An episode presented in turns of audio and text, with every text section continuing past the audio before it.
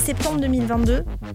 On lance donc notre produit phare de diligence, de due diligence, qu'on appelle la Hybrid Growth Diligence, qui est ce produit qui permet donc d'assesser des boîtes de croissance avec ce regard hybride bâti sur ce framework qu'on a développé. Et ça, depuis septembre 2022, là, on a vraiment commencé à accélérer, à scaler, parce qu'en fait, on a mis en œuvre concrètement la vision qui avait germé depuis 8 ans. Et en fait, j'ai appris la patience, j'ai appris qu'en fait, les choses mettaient du temps.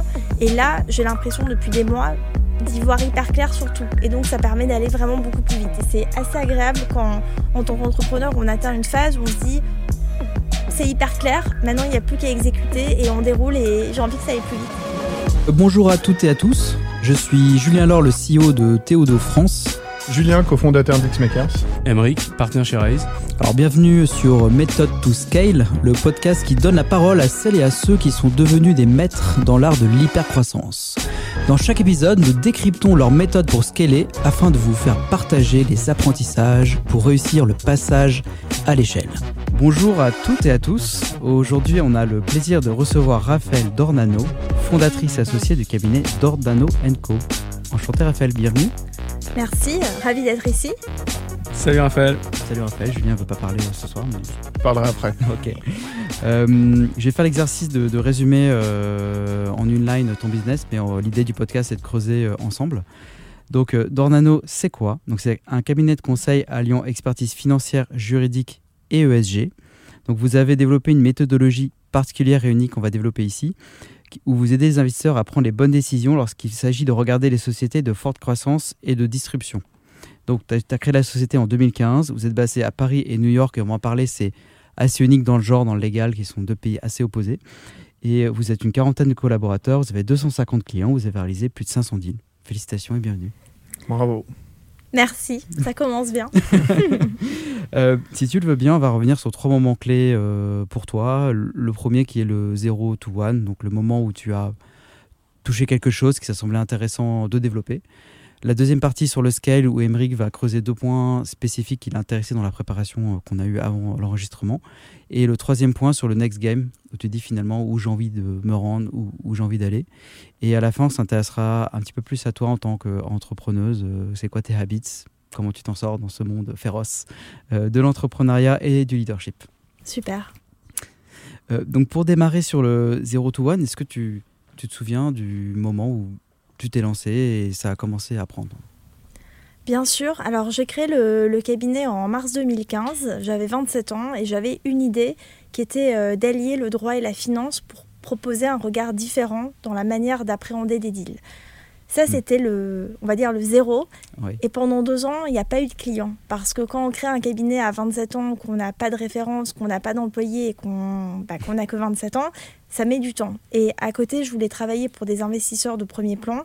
Donc, il fallait euh, bah, prendre le temps de gagner leur... Euh, de gagner leur confiance, ce qui n'était pas donné. Et donc, euh, ça m'a mis deux ans à trouver mon premier client que j'ai trouvé donc début 2017 en février. C'était un fonds qui s'appelle HLD. On a fait une acquisition pour une de leurs sociétés qui s'appelle Tessie. Il a regardé un build-up technologique et donc on les a accompagnés et nous voilà lancés. Puis à l'été 2017, ça a réellement démarré avec le plongeon dans la tech française, avec un écosystème qui était en fort développement à l'époque, relativement jeune, mais avec énormément d'opérations en ce moment-là. Et ça nous a vraiment permis de trouver une assise sur cette méthodologie avec un regard alliant le droit et la finance. Donc il y a eu deux départs en quelque sorte, février 2017 et l'été 2017. On peut faire juste un focus quand tu parles de droit et la finance, c'est ça un peu ta secret sauce que tu as craqué au départ? Alors, il y a deux secret sauce. Je reviendrai, je pense, pendant le podcast. Mais la première, euh, la première euh, secret sauce, pour reprendre le terme, c'est la nécessité d'avoir un regard hybride qui regarde un seul et même problème avec plusieurs angles. Donc aujourd'hui, l'angle hybride, c'est le droit, la finance et la dimension ESG. ESG, pour ceux qui ne connaissent pas Environnement, social, gouvernance. D'accord, donc c'est plutôt normalement trois intervenants différents qui interviennent sur ces deals-là et que toi, tu as réunis en un avec plein d'avantages, j'imagine. Et c'est ça le, le différenciant de départ. Alors c'est tout à fait le différenciant de départ. Le différenciant de départ, c'est de dire il faut un regard différent. Le second différenciant, c'est il faut une méthodologie différente pour appréhender une certaine catégorie d'actifs que j'appelle les actifs de croissance et de disruption. Euh, je pense qu'on reviendra peut-être sur la méthodologie euh, ensuite, mais en deux mots, l'idée c'est vraiment de regarder des sociétés euh, qui présentent donc des caractéristiques différentes des sociétés de l'économie traditionnelle, en l'occurrence qui ont une croissance organique de plus de 15% par an, pour poser un chiffre, qui présentent des disruptions dans les produits, dans le marché adressé, et qui donc doivent s'affranchir du regard traditionnel qui consiste à regarder le passé et à avoir un regard nouveau permettant de vraiment appréhender la validité, la résilience et la solidité de ces modèles. C'est ça qu'on fait chez Dornano Co. D'accord. Et du coup, à quel moment, euh, enfin, tu signes ton premier client au bout de deux ans, euh, ça commence à peut-être accélérer et tu sens que le, les choses commencent à prendre? Les choses ont, ont vraiment commencé à prendre à la fin de l'année 2017, donc avec vraiment un plongeon dans cet écosystème de la tech française où on était vraiment limité sur des opérations de capital risque dans un premier temps, sur des opérations de, des séries B, C, donc des tours entre 30 et 50 millions à l'époque.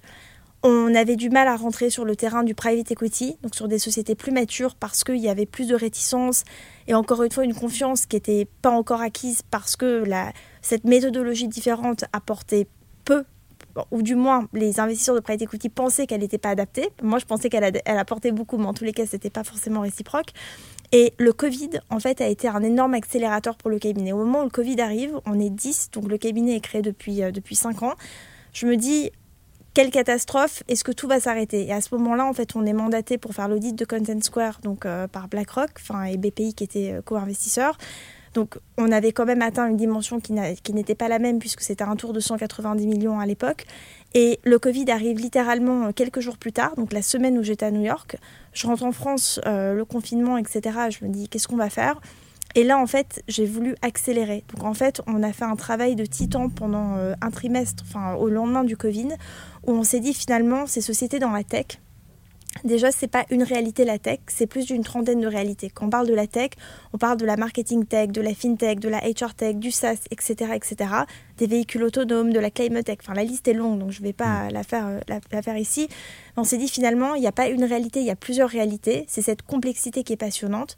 Et en fait, on a analysé des dizaines de documents de sociétés cotées en bourse, donc ce qu'on appelle les S1, donc les documents d'introduction en bourse.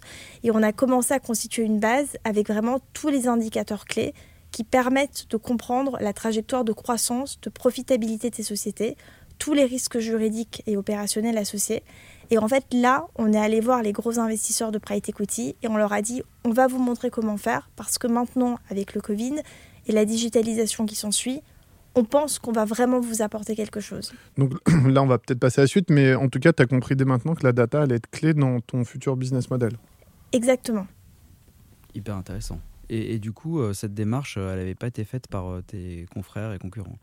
Cette démarche d'aller chercher le futur par de la donnée et de la retranscrire dans, une, j'imagine, un, modèle qui était applicable à, à foison à des clients plus petits. En fait, si vous me permettez d'être un petit peu technique, mais je pense que ça peut apporter un petit peu dans la discussion. C'est surtout pour Julien que ça va poser problème. Mais pas, pas du tout. En, fait, pour valoriser des sociétés, ou bien on, a une approche sur les multiples, donc ça peut être des multiples d'EBITDA, donc euh, des multiples de résultats opérationnels, des multiples de revenus, d'accord? Ça, c'est une méthode qui est relativement imparfaite.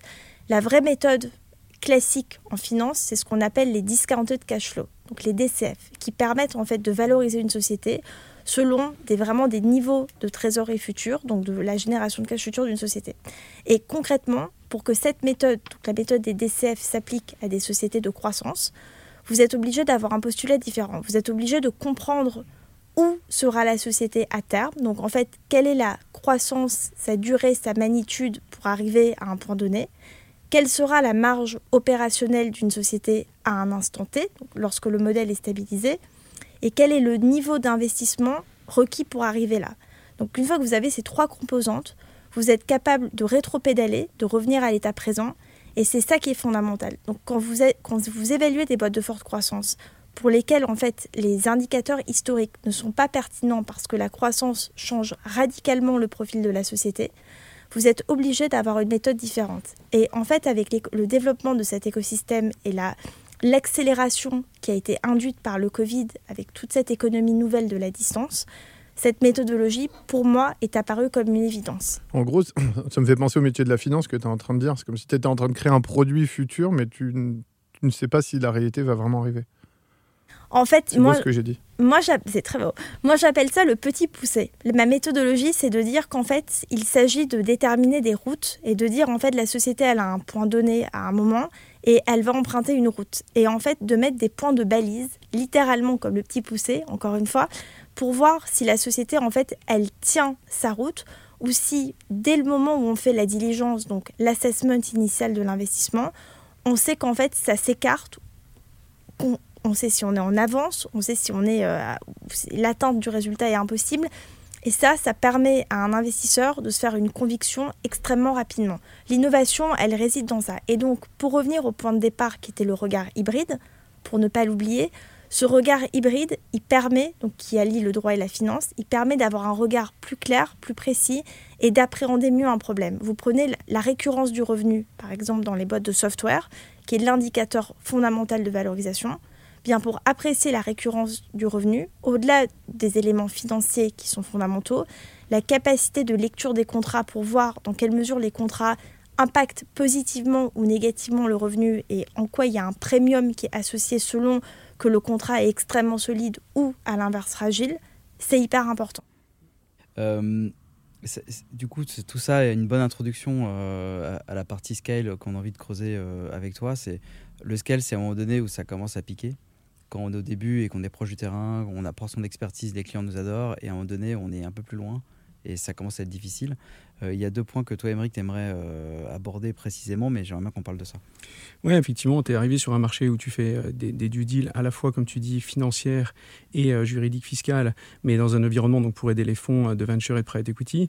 Mais personne t'attendait. Il y a déjà les Big Four qui sont là depuis très longtemps. tu as pas mal de boutiques qui, qui, sont spécialisées.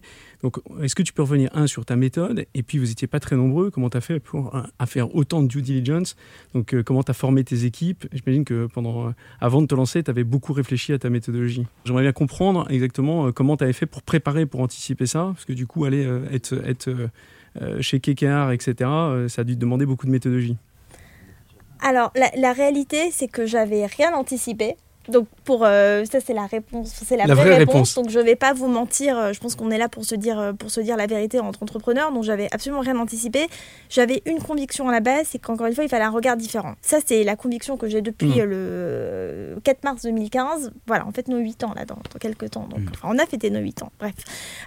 donc pour revenir à ta question, personne m'attendait mais je pense que j'avais un âge avec une certaine naïveté, que cette naïveté m'a vraiment permis de lancer cette société, que je pense que si je lançais la boîte à 37 ans, je me dirais c'est impossible, je vais jamais y arriver, tout en étant très optimiste. Enfin, l'âge a joué positivement par rapport à ça, parce que j'y suis allée, mais vraiment euh, tête baissée, prête à prendre tous les coups, mais sans savoir que j'allais prendre des coups. J'ai pris les coups les coups sont arrivés les uns après les autres. Et les coups arrivent tous les jours. Mais les coups sont arrivés vraiment au fur et à mesure. Donc ça, du coup, c'était bien.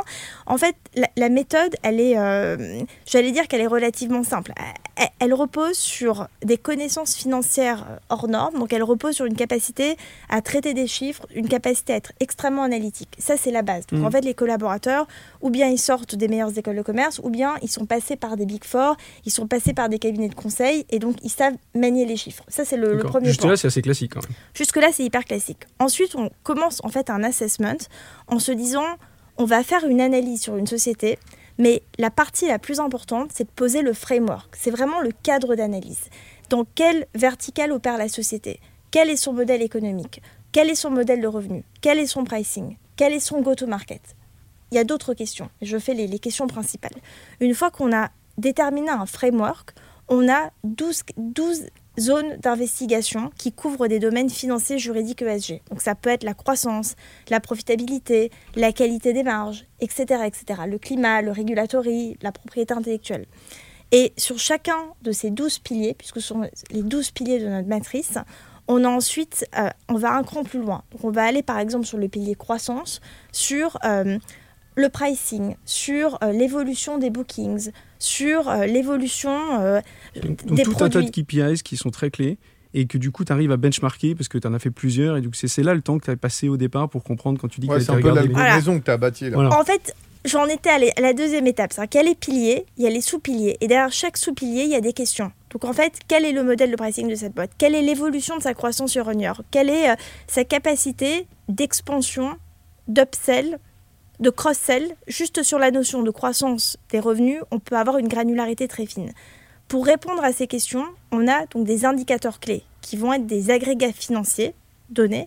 Et ce sont ces agrégats qu'on va comparer avec des sociétés qui sont au même stade de développement dans des verticales comparables, le tout sur des modèles économiques comparables. Donc en fait, ce framework de départ permet en fait d'aller faire du 120% versus du 80% dans la, qualité de la réponse qui est apportée, parce qu'en fait, on va dire par exemple, telle société qui est euh, dans l'IA, on s'attend à ce qu'elle ait un niveau de marge de, allez, 60 à 70%. Je donne des chiffres comme ça.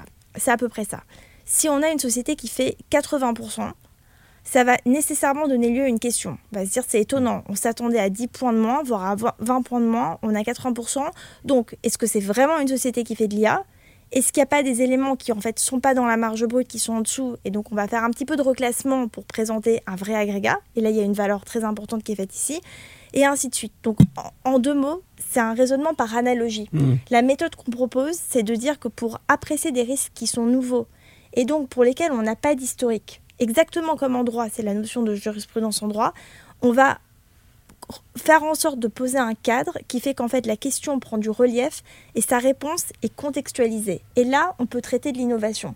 Parce que sinon, on n'a pas d'éléments sur lesquels se raccrocher. Quand vous analysez des domaines dans euh, la generative AI ou dans la creator economy, pour reprendre des, domaines très récents qui sont très loin d'arriver au private equity parce qu'ils sont encore dans les balbutiements du capital risque, vous ne pouvez pas dire qu'est-ce qui s'est passé sur cette société il y a 5 ans Parce qu'il n'y avait pas de société comme mmh, ça il y a 5 ans, que le modèle économique il est nouveau.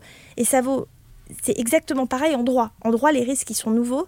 Vous avez des risques aujourd'hui avec l'intelligence artificielle qui sont quasiment philosophiques et moraux c'est des risques qui n'existaient pas. Donc pour pouvoir les appréhender et se faire une conviction, il faut dire voilà quels sont les quelques points de, enfin les points auxquels on s'attache et comment on arrive à faire naître un raisonnement sur cette base. Donc la méthodologie elle repose sur une fois qu'on a fait l'analyse qu'il faut, sur énormément de bon sens et sur une compréhension business des sociétés en question. Je dirais qu'on est passionné par les modèles innovants chez Dornano et c'est cette passion qui me prend pas, plus, pas le, plus de temps, mais s'il y a un combat que je mène au quotidien, c'est vraiment l'analyse qu'on fait ne peut pas être décontextualisée des entrepreneurs avec lesquels on travaille, de, des modèles qu'on voit. Et c'est en ça que moi je trouve mon job passionnant. D'accord. Et la valeur ajoutée quand même, c'est de trouver les bons éléments de comparaison. C'est-à-dire que pour savoir si effectivement une boîte performe bien et s'il y a une vraie, un vrai premium, c'est de pouvoir la benchmarker par rapport à la typologie des boîtes qui, qui sont concurrentes. Et, c'est là, là qu'apporte la valeur. Donc c'est la matrice que tu as créée de comparaison euh, quand tu analyses euh, tous ces KPI je dirais un cran, un cran plus loin, je pense que le, le premier bénéfice, c'est d'éviter de faire des grosses erreurs. Mmh. J'insiste là-dessus. Moi, je dis que notre méthode, elle a, elle a deux, elle a deux éléments, enfin, elle apporte deux éléments de réponse. La, la première chose, c'est quand vous êtes sur ces modèles et que vous investissez des, des, tickets qui sont parfois de 100 millions plus, quand même, votre premier enjeu en tant qu'investisseur, c'est de pas faire de conneries. Enfin, c'est de faire en sorte de ne pas aller. Mais ça paraît évident, mais c'est pas mal de le rappeler parce qu'il y en a quand même eu un, certain nombre qui ont été faits. Euh, on l'a vu dans les deux dernières années. Enjeu numéro un. Enjeu numéro deux, en effet, d'aider à préciser la valorisation de la société. Et le benchmarking permet ça. Mais je dirais que le benchmarking, on le voit comme un outil. Notre, notre, notre valeur, elle est vraiment, est-ce qu'il faut faire ce deal ou est-ce qu'il ne faut pas faire ce deal? Et on va vraiment donner euh, une réponse et avec une certaine conviction, ça c'est important. Et ensuite, on aide à, on va dire, déterminer le, niveau de valo. Mais ça, c'est dans un second temps. Peut-être on va passer à la partie 2. Oui, et puis il y, a une question intéressante, c'est euh, ce qu'on se demandait. Euh, tu as fait un choix assez radical d'aller aux États-Unis. Julien en parlait. Euh, pourquoi avoir été euh, décidé d'aller aux US et aussi vite? Écoute, moi, mon, souhait, c'est d'apporter un modèle donc d'analyse différent et unique et le meilleur, n'est-ce pas, dans l'analyse de ces modèles disruptifs et de forte croissance. Donc, assez logiquement, pour être les meilleurs et en fait être fidèles à notre vision et à notre promesse, il faut être là où naît l'innovation. L'innovation, en fait, et ça n'a rien à voir avec des sujets de souveraineté française. Je n'ai pas envie d'entrer dans ces discussions. On a de super boîtes en France et on a eu la chance de les accompagner. Mais les venture capitalistes, enfin, donc des fonds de capital risque euh, qui vraiment ont un certain nombre de moyens et sont capables d'orienter l'argent vers des modèles innovants sont euh, à New York dans le domaine de la fintech, sont dans la Silicon Valley en grande partie, etc. Donc le fait de se rapprocher de ces investisseurs très tôt, de comprendre les réflexes systématiques qu'ils ont dans l'analyse de ces sociétés, nous a fait bondir en avant. Donc vraiment, ça, a été, ça s'est fait assez rapidement, ça s'est fait par le bouche à oreille, par en fait des co-investisseurs français ça s'est fait par une, je pense, une détermination forte et je pense que les Américains aiment les entrepreneurs et en fait en en prenant son avion, j'ai eu mon plus gros client comme ça. J'ai pris l'avion, euh, bon, j'allais pas dire, voilà, ça s'est fait quand même assez rapidement. J'ai débarqué à San Francisco à 8h du matin, à 9h j'étais dans le bureau et trois semaines après, on a fait un deal à 500 millions sur une boîte qui valait 5 milliards 4. Alors qu'ils n'avaient jamais entendu parler de toi. Ils n'avaient jamais entendu parler de moi. Euh, voilà. Oui, je pense qu'on a, on a déjà abordé. Le premier, c'était euh, comment tu t'es différencié, tu nous l'as bien expliqué. Euh, les US, je pense que c'est effectivement très important. Peut-être vous êtes avec des équipes réduites. Est-ce que tu peux revenir à comment tu as réussi euh, à former tes équipes, etc. Mm. Parce que finalement, c'est un métier où tu as besoin d'être assez senior pour vraiment pour apporter de la valeur ajoutée. Tu as des savoir-faire à.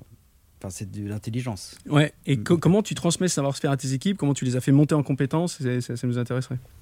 Alors encore une fois, dans les équipes, donc on a des personnes qui sont très expérimentées, qui sont issues de ces formations, donc qui viennent des Big Four, qui viennent de cabinets de conseil, qui viennent des meilleurs cabinets d'avocats, donc qui eux, euh, eux et elles apportent vraiment leur background technique dans ces différentes matières. Donc en fait, la formation ne débute pas à zéro en quelque sorte. Enfin, moi, je n'ai pas à former des équipes de zéro, euh, mhm. Dieu merci.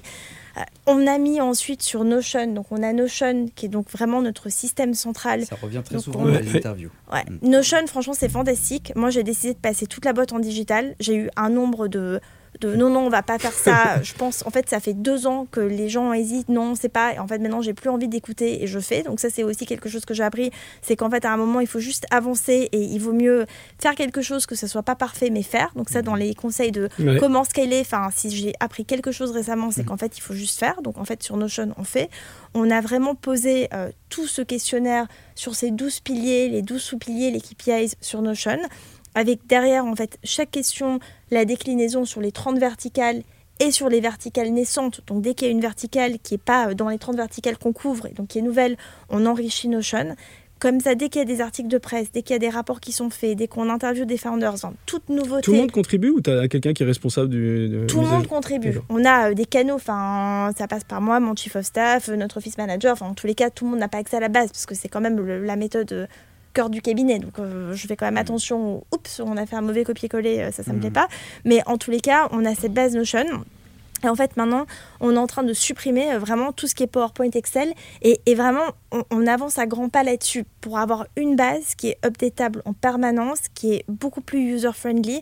Ils sont bons là-dessus, ils ont introduit plein de choses. Donc, je suis pas là pour faire de la pub de Notion, mais en tous les cas, c'est l'un des éléments qui m'aide. tu as aidé à l'investissement. Malheureusement, je suis un petit, une petite pub. J'ai rencontré un petit jeune qui se lance sur Notion, qui est un killer et qui s'appelle Tanguy Lepage, qui est en train de faire ses études à Berkeley.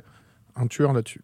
Ah bah il faut que tu me le présentes parce que bah j'ai quelques questions sur euh, des trucs très précis. Donc. Il développe même des scripts et tout, il est assez bluffant. Oui, parce qu'en fait c'est ça, on s'aperçoit qu'il y a une vraie profondeur dans Notion et qu'on peut l'utiliser en mettant des scripts avec tous les liens, etc. Et effectivement, on a beaucoup d'entrepreneurs qui juste, je un point. Donc, ta technologie aujourd'hui, c'est Notion, mais est-ce que demain, tu auras un algo dans ta boîte?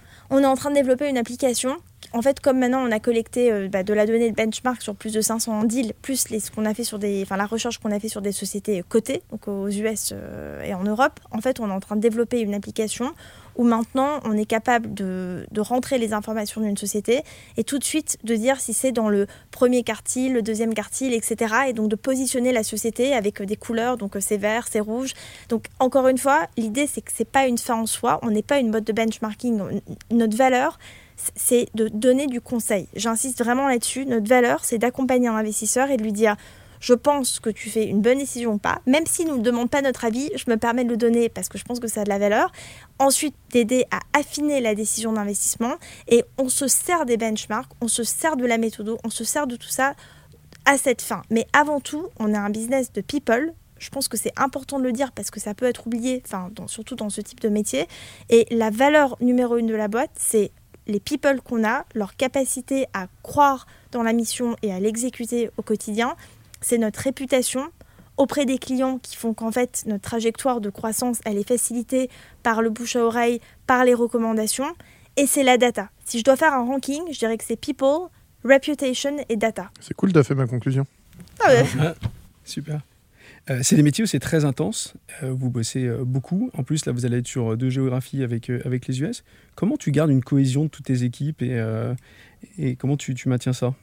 Encore une fois, par le, le fait de, de rappeler sans cesse la, la mission, je pense qu'on a des clients qui nous respectent énormément. Alors ça peut paraître logique et on peut se dire pourquoi travailler avec des clients qui ne respectent pas, mais il faut quand même rappeler que dans le métier de la due diligence et du conseil en général, quand vous n'apportez pas le bon niveau de conseil, euh, votre client ne vous respecte pas forcément. Et s'il y a quelque chose dont je suis fière, c'est vraiment la qualité des relations qu'on a pu construire avec nos clients, où on est vraiment des partenaires, et ça vaut également pour les cibles, donc pour les sociétés qu'on audite. Et ça, c'est vraiment important quand on fait une due diligence pour un entrepreneur, donc pour un fonds qui va investir dans une société, on fait en sorte de donner des recommandations, d'avoir d'excellentes relations avec l'entrepreneur et on n'est pas perçu comme un cabinet qui a rien compris au modèle et qui embête tout le monde. Ça, c'est hyper important. En tout cas, ce que tu résumes, c'est que t'es pas un cabinet. Enfin, en vérité, t'as mixé plein de disciplines chez Ouais. toi. Et c'est juste, je reviens là-dessus, mais comment t'as compris ça? D'ailleurs, je vais même rebondir là-dessus à tel point qu'à un moment comme le donné, crossfit, ça- le crossfit de Non la mais, due diligence. Mais justement, alors, mais non, non, je vais justement rebondir là-dessus parce que c'est un, un excellent point. En fait, à un moment donné, ça m'a énervé qu'on dise que je fasse de la due diligence parce que je me suis dit, mais en fait, je fais pas de la due diligence. Et on a, là où on a fait un bond, donc peut-être que Je c'est le point de scale Voilà. numéro 3, Ouais. c'est qu'en fait, on a, on a travaillé avec notre agence de, de com aux US, on a dit finalement, on est en train de faire une nouvelle catégorie, donc ce qu'ils appellent de la category creation. Et on a- Design, ouais. Play Bigger, et qui est un super livre on a dit en fait, nous, on est leader dans une catégorie qu'on crée et ça s'appelle la hybrid growth diligence. Donc désolé du terme barbare, mais ce qu'on a accompli, et ça c'est le troisième élément après le premier produit de, 2000 de 2017 et la création 2015, c'est septembre 2022. On lance donc notre produit phare de diligence, pas de due diligence, qu'on appelle la Hybrid Growth Diligence, qui est ce produit qui permet donc d'assesser des boîtes de croissance avec ce regard hybride bâti sur ce framework qu'on a développé. Et ça, depuis septembre 2022, là, on a vraiment commencé à accélérer, à scaler, parce qu'en fait, on, on a mis en œuvre concrètement la vision qui avait germé depuis 8 ans. Et en fait, j'ai appris la patience, j'ai appris qu'en fait, le- les choses mettaient du temps. Et là, j'ai l'impression depuis des mois d'y voir hyper clair sur tout. Et donc, ça permet d'aller vraiment beaucoup plus vite. Et c'est assez agréable quand, en tant qu'entrepreneur, on atteint une phase où on se dit, c'est hyper clair, maintenant il n'y a plus qu'à exécuter et on déroule et j'ai envie que ça aille plus vite. C'est vrai qu'on n'était pas revenu sur, sur ton parcours en fait, parce que pour faire de la finance, euh, de la compta, du juridique, du fiscal, euh, c'était des matières que tu aimais bien et que tu avais étudiées. Tu peux peut-être nous en dire un mot. Ouais, bah écoute, euh, donc moi j'ai toujours adoré les études. Euh, Mhm. J'ai eu la Comment chance d'avoir une, une enfance en, en Afrique du Sud, donc j'ai fait le CNET pendant plusieurs années. Donc en fait, quand j'étais au collège, j'étais dans ma chambre à faire euh, toute la journée du latin, du grec, de l'art plastique, euh, à travailler du matin au soir. Donc euh, ce qui m'a donné un. Voilà, mais moi j'ai adoré. Mais en tous les cas, ça c'est mon enfance. ça te parle ça vois- Voilà. c'est- c'est dommage qu'il n'y ait pas la vidéo parce que les éditeurs. euh, t'as lancé plein de mots, Julien, il était complètement Ah perdu. Du latin déjà même les langues, j'essaie de les raccrocher. Quoi, tu vois. Et donc, il y avait ce goût voilà, ce goût de l'apprentissage qui était très fort. Et en fait, euh, quand j'ai terminé mes études à l'ESSEC, j'ai voulu passer les- le diplôme d'expert comptable. En passant le diplôme d'expert comptable, enfin le début d'expertise comptable, j'ai découvert le droit, qui était l'une des matières obligatoires pour euh, rentrer dans ce parcours. J'ai adoré le droit. Je me suis lancée dans des études de droit, donc le soir et le week-end pendant à peu près 5 ans. Et tu faisais expert comptable en même temps. Et je faisais expert comptable en même temps. Ça je suis fatigué. Et donc, euh, bah oui, j'avais bac plus 20 euh, à 27 ans, mais voilà, mais en tous les cas, c'est, on peut pas. J'ai juste fait d'avoir mes- le bac. J'étais encore, j'allais en troisième en voiture, moi. Non, mais j'ai j'ai toujours aidé. Je me suis posé aucune question. Et en fait, encore une fois, ça permettait d'avoir un regard qui, à mon sens, était plus pertinent. Donc, j'ai continué. Ah, bravo. Ouais. Julien, tu es peut-être. euh. Dernier point, euh, on se dit tout ça, tu tu parles de patience, c'est intéressant. Patience pour scaler, c'est pas commun et j'aime beaucoup. Euh, c'est, est-ce, qu'il faut de, est-ce que tu vas devoir de patience pour ton next game? Est-ce que tu y as pensé? Quand ça s'arrête Est-ce que tu as envie que ça s'arrête? C'est quoi le truc que tu as envie de cranter complètement et, et te retourner, te dire c'est bon? Non, alors j'ai, en fait, j'ai pas du tout envie que ça s'arrête parce que je viens juste de commencer en réalité. Parce que j'ai posé en septembre 2022 le produit qui était le fruit donc de ces huit années de Mm. travail. Et maintenant, en fait, on est rentré chez les clients chez lesquels on voulait rentrer, qui sont donc des investisseurs avec une présence mondiale capable de faire ces deals qui vont définir l'industrie de la tech, l'industrie des, des boîtes en forte croissance de demain. Donc on est rentré chez nos clients, on est respecté. Maintenant, en fait, on n'a vraiment plus qu'à dérouler. Donc, c'est une étape complètement différente dans la stratégie de croissance. Je me suis entourée d'une super équipe. Euh, je suis en train de développer New York et je projette de m'y installer. Donc, c'est un super projet à titre personnel. Je vais partir avec ma famille. donc, je suis vraiment contente par rapport à ça. Euh, donc, je suis dans une étape différente. J'ai un rôle, moi, qui est différent dans la société. Je suis extrêmement impliquée sur les dossiers parce qu'encore une fois, c'est un business de conseil. Donc, j'ai un rôle vraiment où j'interviens en amont, j'interviens à la fin, mais j'ai encore une fois des équipes dans lesquelles j'ai toute confiance. Donc, j'ai redéfini ma méthode de travail. Tout ça, ça prend du temps. Ça prend encore une fois de la patience parce qu'on on met du temps à trouver son rôle entre on doit être toujours en avant, toujours un coup d'avance, on doit gérer un portefeuille commercial qui commence à être important, on doit anticiper euh, toutes les tempêtes et dans le monde de l'investissement, elles ont été nombreuses au cours de, l'année dernière et au cours des dernières années. Et encore aujourd'hui. Et, dans les derniers jours, oui, même. Voilà, donc le il n'y a pas du tout de. Moi, je veux porter la botte à plus de 300 collaborateurs, 100 millions d'euros de chiffre d'affaires euh, d'ici 2030. Enfin, j'ai posé des milestones. non, mais bon, c'est des franchement, c'est des milestones financiers. Et, et c'est pas ces objectifs financiers qui m'obsèdent. Les... Ce qui m'obsède, c'est vraiment de faire ce que je veux faire de la manière la plus parfaite possible, en n'étant pas euh, attention à la perfection. Hein. C'est toujours cette approche de faire du 120% sur les 80%. Parce que heureusement, je suis hmm. pas perfectionniste, parce que je crois, je pense que être perfectionniste peut tuer le scale. Voilà. Donc il faut trouver le, bon dosage. Mais euh, c'est vraiment une détermination sans faille. Et voilà, j'ai eu la chance d'atterrir là où je voulais atterrir. Donc c'est que le début. Hier, j'ai passé un entretien avec un candidat qui, était, qui est basé loin, je dirais pas où, par, euh, par confidentialité. Et il me dit, on entend beaucoup parler de toi, et moi je sais que rien va t'arrêter. J'ai dit, t'as tout compris. Rien, rien, rien ne va m'arrêter. C'est bien. c'est hyper enthousiasmant. J'espère que les auditeurs vont ressentir l'énergie qu'on a dans la pièce en ce moment avec toi. C'est gentil. Alors, il est où ce candidat? Je peux pas dire. Je peux pas dire. Loin pour juger. Il est loin. Hein. Voilà, il est, il est plus loin que New York en matière de, de géographie. Euh, Julien, tu veux conclure peut-être, je pense, sur les, Tout à fait. points. Euh, J'essaie de retenir trois points avec euh, ce que tu as dit. Moi, le premier que j'ai retenu, c'est un peu ta méthode. Excuse-moi, je fais une analogie avec le crossfit, comme tu peux le voir. non, euh, moi, je vois pas. C'est un mélange, tu veux, où tu as mélangé beaucoup de disciplines entre elles pour donner naissance à ta propre méthode. Et c'est ça que tu as craqué quelque part. C'est le droit, c'est la finance, c'est du conseil, c'est tout ça qui fait un peu la technologie finalement de ta méthode. Donc ça, c'est le premier truc, c'est que tu as créé quelque chose qui est unique. Ça m'amène sur le deuxième point de scale, et j'adore, moi j'adore le branding, où tu as parlé de catégorie design, où quelque part tu as créé ton propre nouveau segment de marché, ton océan bleu, là, que tu as appelé. Mm.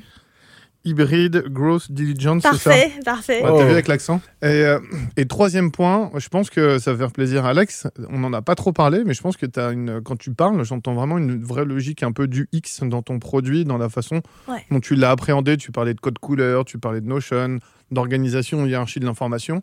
J'ai l'impression que ça aussi, ça contribue à faire gagner finalement du temps à tous les collaborateurs et que c'est ça qui va t'amener un peu vers un algo après à, la fin. quoi. Je pense que tu as vachement bien résumé. Ouais, mais je, je fais ça 12 heures par jour.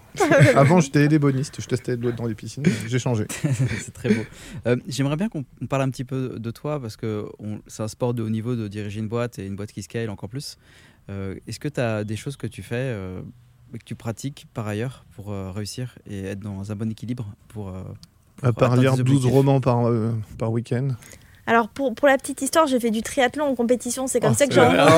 Ah, non mais il y a toujours un truc. Et j'ai codé un algorithme sur mon smartphone pendant que je courais. Non non mais j'ai rencontré mon mari comme ça via le triathlon donc. Euh, Ironman. En, l'Ironman, l'Ironman. Ah, bah, bah, ah bah, j'ai eu un accident malheureusement donc j'ai pas pu faire moi l'Ironman ah, mais, mon mari l'a. fait. parti pour faire un Ironman. Ouais ouais j'étais inscrite à l'Ironman de Barcelone donc c'était un projet tu n'aurais pas rencontré Julien. Moi, je fais les Open apéros, tu vois.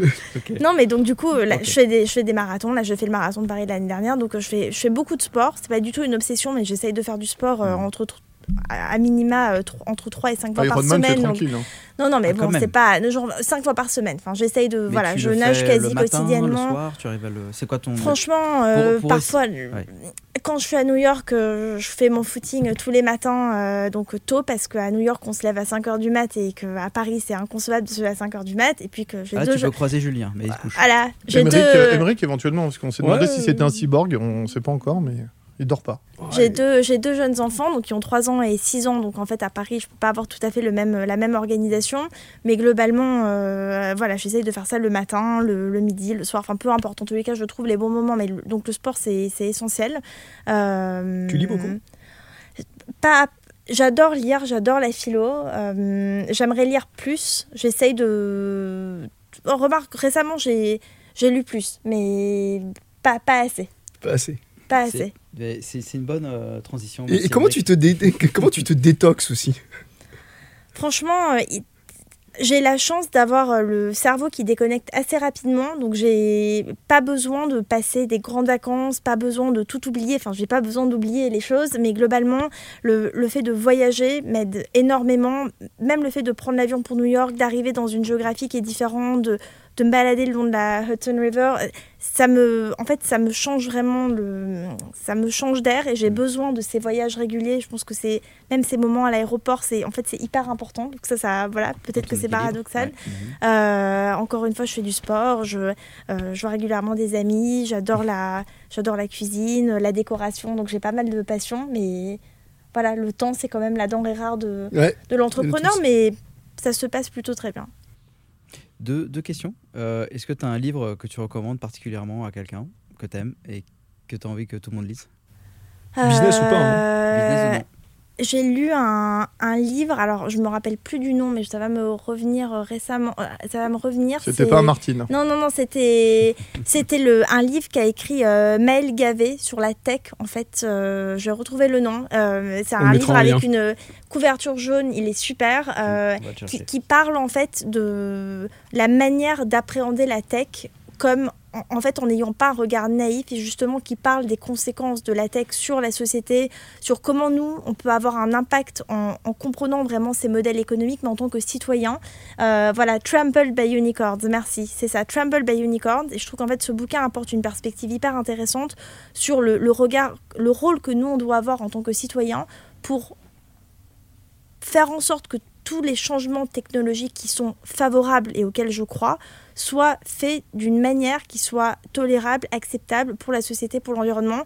Et voilà, et je, je pense qu'on a un rôle qui est très important dans la société dans laquelle on est, et notamment on parle beaucoup du climat et je pense que c'est un sujet clé. Nous, on a essayé de le, on le met en œuvre dans la manière d'appréhender les diligences en faisant en sorte donc de regarder l'impact climatique et j'y crois vraiment. Je crois que chacun peut agir à son niveau, donc c'est pas un appel sur le, le, climat, etc. Mais c'est voilà, ce livre est super, je vous incite à le lire. Et euh, une personne que tu aimerais voir derrière ce micro, par exemple Alors, Tu peux nous euh, conseiller, à nous introduire? J'ai récemment rencontré euh, Eric Mignot, le fondateur de, de, Plus Simple. Je le trouve super. Ils ont disrupté, un, euh, ils ont disrupté le segment de, de l'assurance avec le, courtage sur des métiers, euh, enfin vraiment sur des niches, avec un modèle qui est extrêmement digital. Ils font beaucoup de croissance externe et ils ont un vrai playbook de croissance externe qui réussissent bien. Et j'ai trouvé qu'il était hyper inspirant. Donc, ils sont chez Wine Rack Time, je crois. On va les, on les appeler, on va joindre. Voilà. Chez Wine Rack bah, c'est noté, on va le contacter. Merci. Bah voilà, il sera content, j'espère. Et eh ben, euh, on, Bravo. Merci, beaucoup. Super passionnant et euh, très inspirant. Merci. Ça doit, merci à vous.